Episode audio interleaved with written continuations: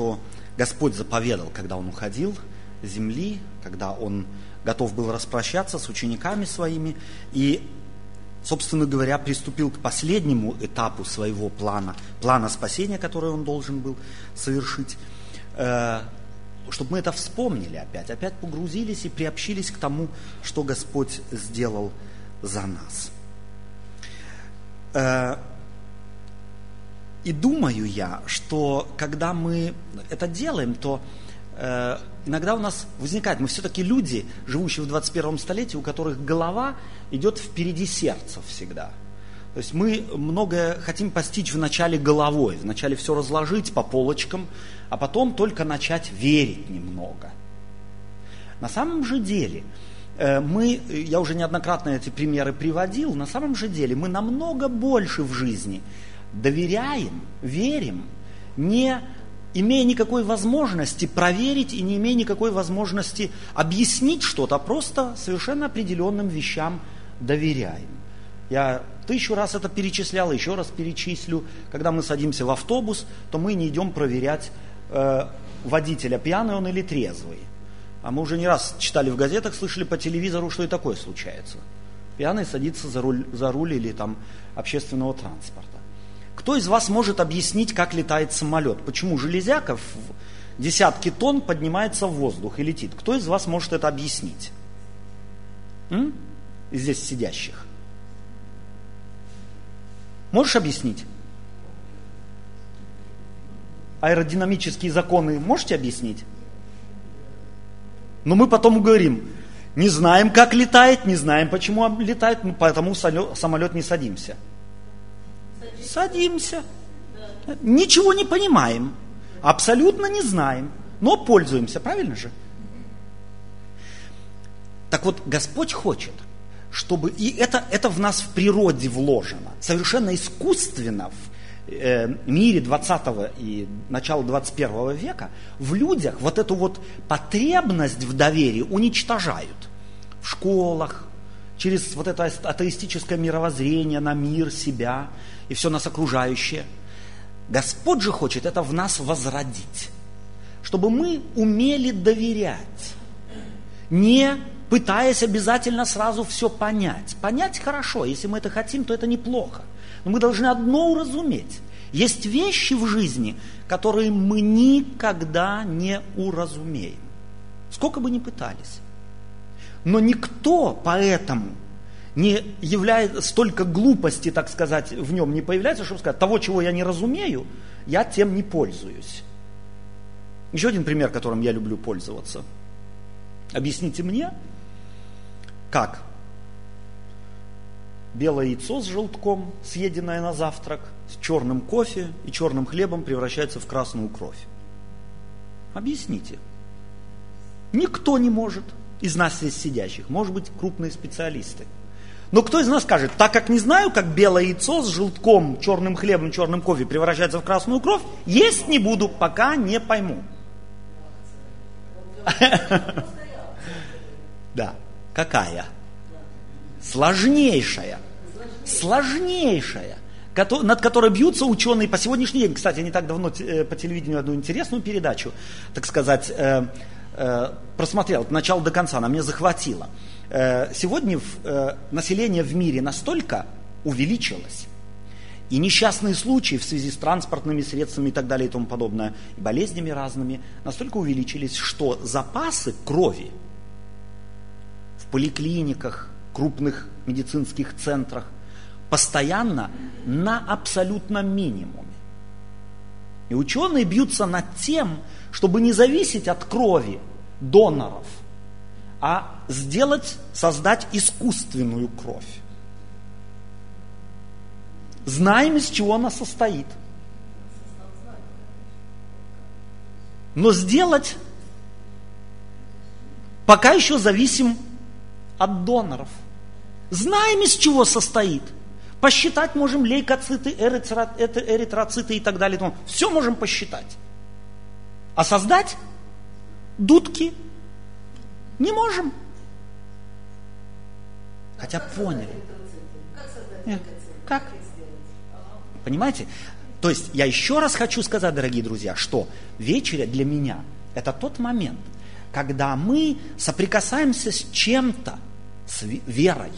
Многое мы можем не понять, многое не уразуметь. Но одного Господь хочет, чтобы мы приобщились к Нему, к источнику жизни, к источнику любви, к источнику блага всякого и мира, чтобы мы прикоснулись на уровне нашей души, нашего сердца, а не нашего разума. И вот такой пример подобного вот, э, подобной веры безграничной я хочу сегодня с вами прочитать и немного э, на этот пример посмотреть с вами. Читаю я из Евангелия от Матфея, 8 главы, с 5 стиха. Евангелие от Матфея, 8 глава, с 5 стиха. Когда же вошел Иисус в Капернаум, к нему подошел сотник и спросил его, Господи, слуга мой лежит дома в расслаблении и жестоко страдает. Иисус говорит ему, я приду и исцелю его. Сотник же, отвечая, сказал ему, Господи, я недостоин, чтобы ты вошел под кров мой. Но скажи только слово, и выздоровеет слуга мой.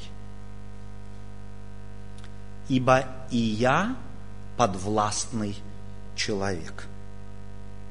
Но имея у себя в подчинении воинов, говорю одному, пойди, и идет. И другому, приди, и приходит. И слуге моему, сделай тоже. И делает. Услышав сие, Иисус удивился и сказал идущим за ним, «Истинно говорю вам, и в Израиле не нашел я такой веры. Говорю же вам, что многие придут с востока и запада и возлягут с Авраамом, Исааком и Иаковом в царстве моем.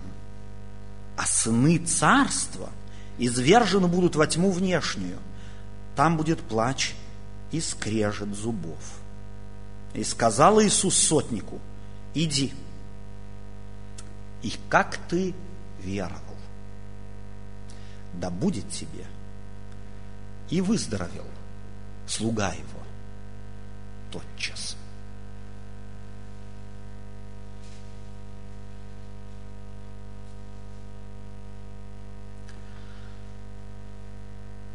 Матфей повествует, э, повествует о встрече Иисуса Христа с человеком, которого бы мы сегодня с вами назвали бы секуляризованным человеком, человеком, отстраненным от церкви, отстраненным от Бога, никогда не молившимся, Библию не знавшим, человеком светским. Если же мы почитаем Евангелие от Матфея в начале, начиная так с седьмой главы, то там евангелист Матфей повествует целый ряд или показывает целый ряд исцелений, которые Господь совершил с тещей, допустим, Петра, э, некоторых прокаженных он исцелил и так далее и тому подобное. И подходит к тому, рассказывает, как Иисус Христос сталкивается со светским человеком, сотником. То есть мы бы сегодня сказали бы командир роты – может быть, что-то наподобие советского капитана или майора, который имеет у себя в подчинении сотню воинов. Человек, который был занят исключительно бизнесом для кесаря. Он совершенно определенную территорию, на которую, э, нес ответственность, за которую кесарь на него возложил. Но само то, что у этого светского человека, офицера, у которого должен был быть каменный характер и каменное сердце, который только и должен был выбирать самых сильных, освобождаться от слабых и так, таким образом пытаться совершить то главное, чего от него ожидали.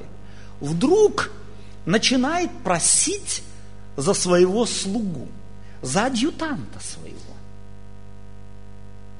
Просить у иудейского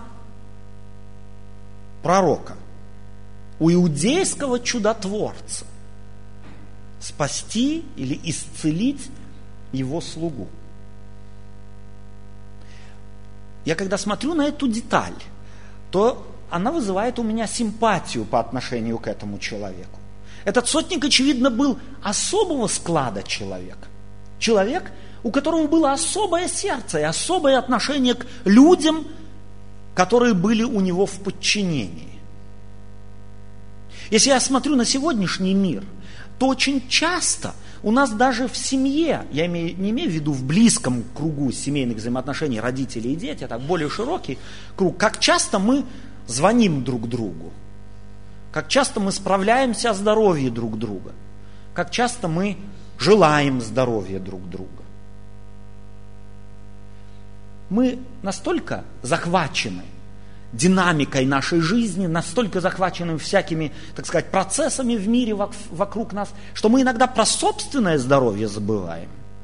Когда уже, как говорится, прихватит – Тогда бежим, тогда уже бежим не к одному врачу, а сразу к дюжине. И хотим, чтобы в тот же самый день все они нас приняли одновременно, и чтобы тут же анализы все на лицо было, чтобы мы хотя бы как-то успокоились, что ничего страшного с нами не произошло. Сотник этот мне нравится.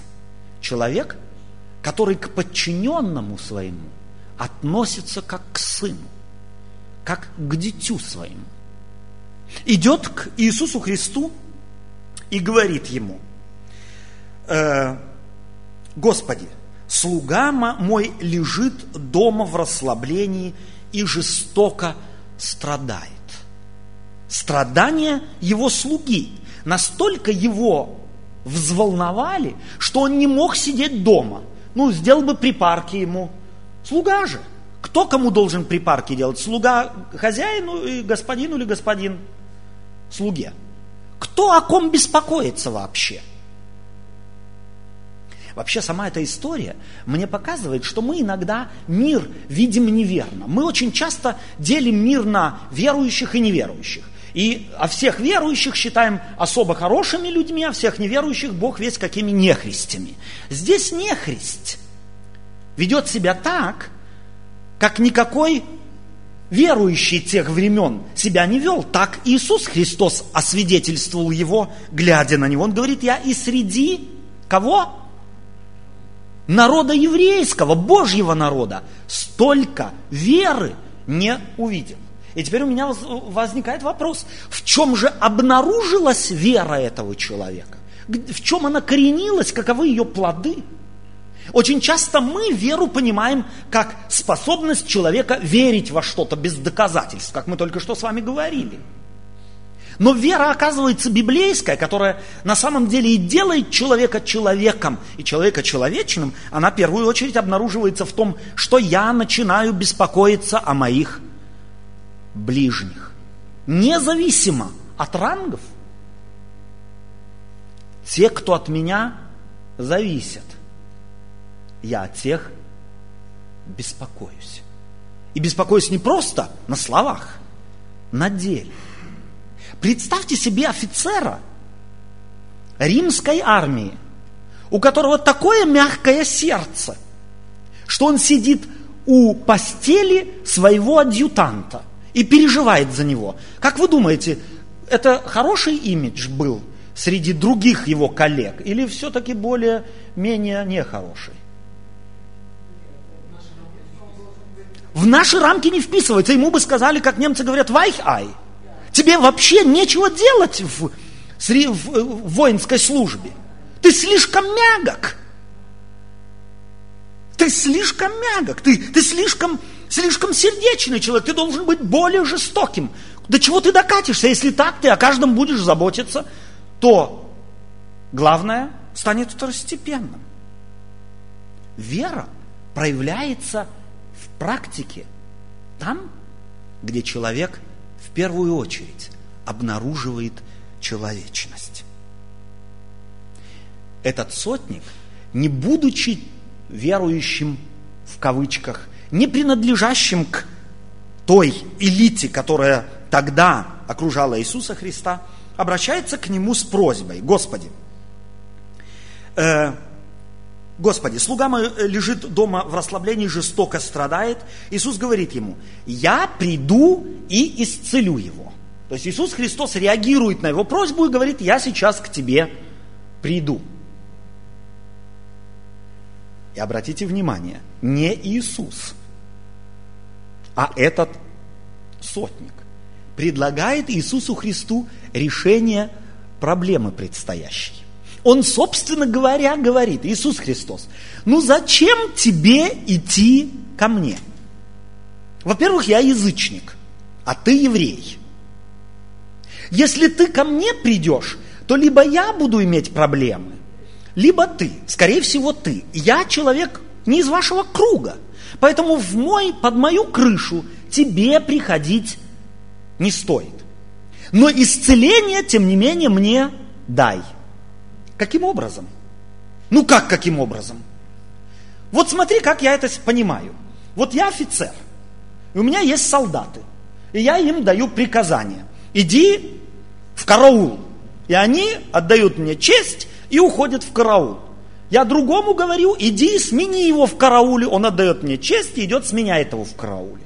Я говорю, иди к сюда, я тебе что-то хочу сказать, и тот приходит. Понимаешь, Иисус? Я могу повелевать, и по моему повелению все вращается, делается и движется. Так вот, я тебе предлагаю, сделай со мной то же самое. С моим слугой. Ты вот отсюда скажи ему, чтобы он выздоровел. Прикажи болезни уйти. Ведь если ты Господь, если ты Бог, если ты создал мир и все зиждешь словом силы твоей, то для тебя же нет проблем. Скажи слово только, и все будет как надо. Как я говорю слово, и все становится на свои места.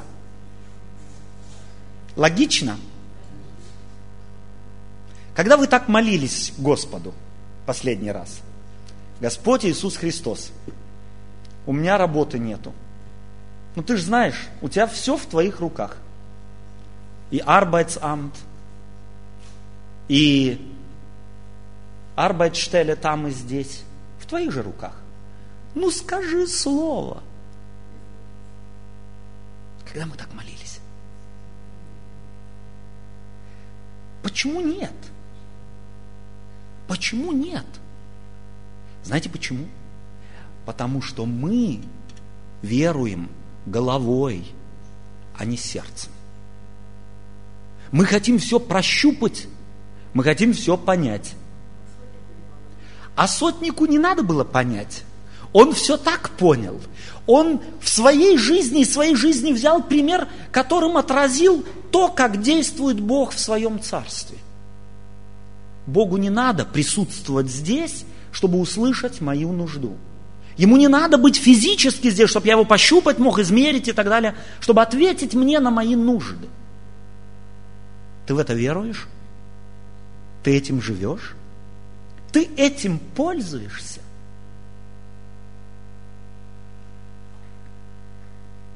Господи, я недостоин, чтобы Ты пошел, вошел под кров мой. Но скажи только слово, и выздоровеет слуга мой. На это Иисус реагирует – Удивился Иисус и сказал идущим за ним, «Истинно говорю вам, и в Израиле не нашел я такой веры. Говорю же вам, что многие придут с востока и с запада, то есть не из центра. Иудеи понимали так, что Израиль это центр. Восток это одно, Запад это другое, кругом варвары живут, а мы центр, мы пуп земли. Иисус Христос говорит, смотрите, дорогие друзья, придут с востока и придут с запада – многие, и возлягут с кем? С вашими отцами, на которых вы указываете и говорите, это великие отцы веры. Авраам, Исаак, Иаков, Лютер, Елена Вайт. А вы будете выброшены. Почему? Да потому что в вас нету веры. Вы многое можете объяснить. Вы многое можете рассказать. Гораздо больше, чем этот сотник. Этот сотник ничего не мог рассказать. Он не мог сослаться. Знаешь, Господь, вот там в Ветхом Завете и был такой у тебя пророк, Елисей. Ему достаточно было послать кого-то на Иордан. Три, семь раз он окунулся и выздоровел. Помнишь, что такое Иисус Христос? Вот так со мной сделай. Он не мог на это сослаться, потому что он Библии не знал. Но он одно знал. Он знал принцип того, как действует Бог. Знал он это сердцем своим ему Бог открылся. И я хотел бы, дорогие друзья, чтобы нам Бог открылся. Чтобы мы не разбрасывались цитатами направо и налево, а чтобы мы жили Богом, чтобы вели диалог с Ним, чтобы умели говорить с Ним так, как говорил этот сотник с Иисусом Христом. Собственно говоря, разве можно было бы себе представить верующего человека, который становится на колени перед Господом для того, чтобы молиться и учит Господа, как ему исцелить кого-то от чего-то. А он учит. Он говорит, Господи, вот так сделай. А Господь не говорит, стоп, стоп, стоп. Тебе еще нужно пройти подготовку к крещению, тебе потом нужно креститься, тебе потом еще нужно 7 лет в церкви побыть, тебе еще нужно от того, другого, третьего, пятого, десятого избавиться. Ты имеешь совершенно ложное представление от Боги, ты язычник. Тебе еще нужен коридор, нужно коридор пройти. Нет. Иисус Христос слышит его просьбу, видит его сердце, и в Евангелии говорится, что его слуга исцелился. Господь услышал его молитву. И сказал Иисус сотнику, иди и как ты веровал. Он не сказал ему, иди и как вследствие того, что ты такой хороший, вследствие того, что ты такой мудрый, вследствие того, что ты все так четко объяснил мне. Нет, иди, потому что ты веровал. И да будет тебе, как ты веровал. И выздоровел слуга его в тот час. Обратите еще раз внимание. Не слуга молился, и не слуга просил. За него, за этого слугу, просил не пастор и не особо верующий человек, а человек, который переживал за своего слугу. И Господь вознаградил его веру. Я бы хотел, чтобы эта форма веры поселилась бы в нашем сердце, поселилась бы в нашей жизни, и чтобы она определяла наше отношение к Богу и наше отношение друг к другу. В конце концов, и отношение к самому себе. Бог ценит нас очень часто гораздо выше и гораздо больше, чем мы себя оцениваем. Давайте попробуем через веру, которую Бог вложил в сердце каждого человека, оценить себя в первую очередь, так как Бог нас оценивает. А Он оценил нас величайшей ценой. Ему недорого было его собственная жизнь для того, чтобы отдать ее ради каждого из нас в отдельности. Такова тебе цена. Такова была цена сотнику, Такова была цена его слуге, такова была цена окружающих ему, его людей, о которых он с болью говорил, что может случиться, что вы выброшены будете из царства.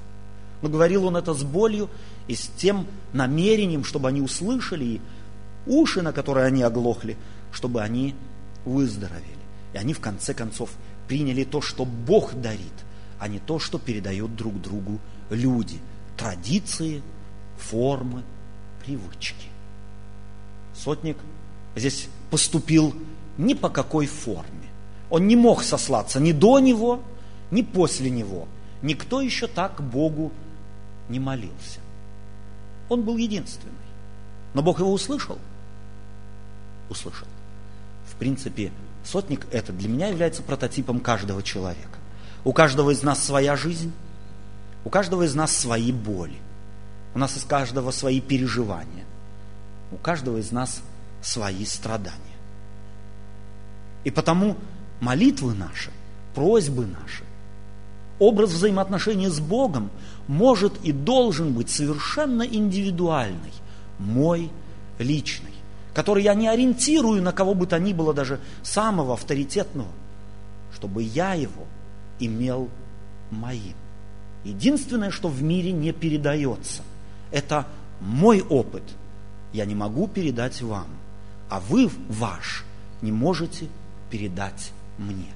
Мы можем ими делиться, мы можем друг друга вдохновлять. Эта история здесь записана для того, чтобы поделиться с нами и вдохновить нас на подобный подвиг веры. Но сделать его, приобрести его, да или нет, это зависит исключительно от меня и вас. Хотим ли мы? Если мы очень захотим, так как захотел этот сотник, то получим, чего не попросим – потому что именно так сказал Иисус Христос. Ибо чего не попросите во имя Мое, будет вам. Давайте мы запомним это и будем этим жить. Аминь.